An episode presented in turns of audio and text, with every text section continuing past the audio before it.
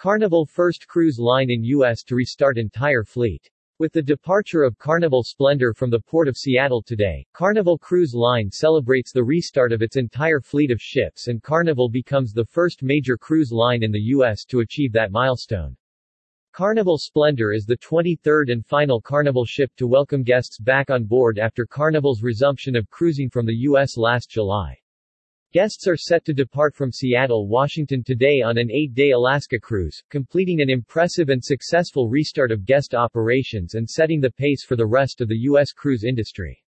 Carnival Splendor's summer itineraries to Alaska are part of a three-ship deployment, along with Carnival Spirit from Seattle and Carnival Miracle from San Francisco, the largest ever cruise program Carnival has sailed to Alaska.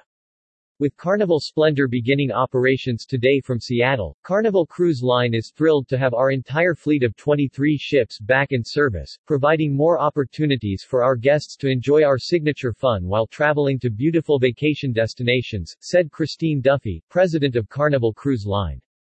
We are especially excited to expand our Alaska program this season with three ships bringing more than 100,000 guests, including more than 6,000 this week, from Seattle and San Francisco to awe-inspiring Alaska ports. To commemorate the line's return to service from Seattle with Carnival Splendor, Carnival Cruise Line hosted its Back to Fun event at the Port of Seattle to officially welcome the first guests on board. Duffy checked off Carnival Splendor on a tally board listing the 23 Carnival ships, signifying the completion of the Carnival fleet's restart. Today's departure is one of 49 cruises to Alaska. Destinations include Ketchikan, Sitka, Skagway, Icy Strait Point, Victoria, BC, and scenic cruising through Tracy Arm Fjord. Stops vary depending on cruise date. Beginning with Carnival Vista restarting service on July 3, 2021, in Galveston, Carnival has completed its full fleet return in just 10 months.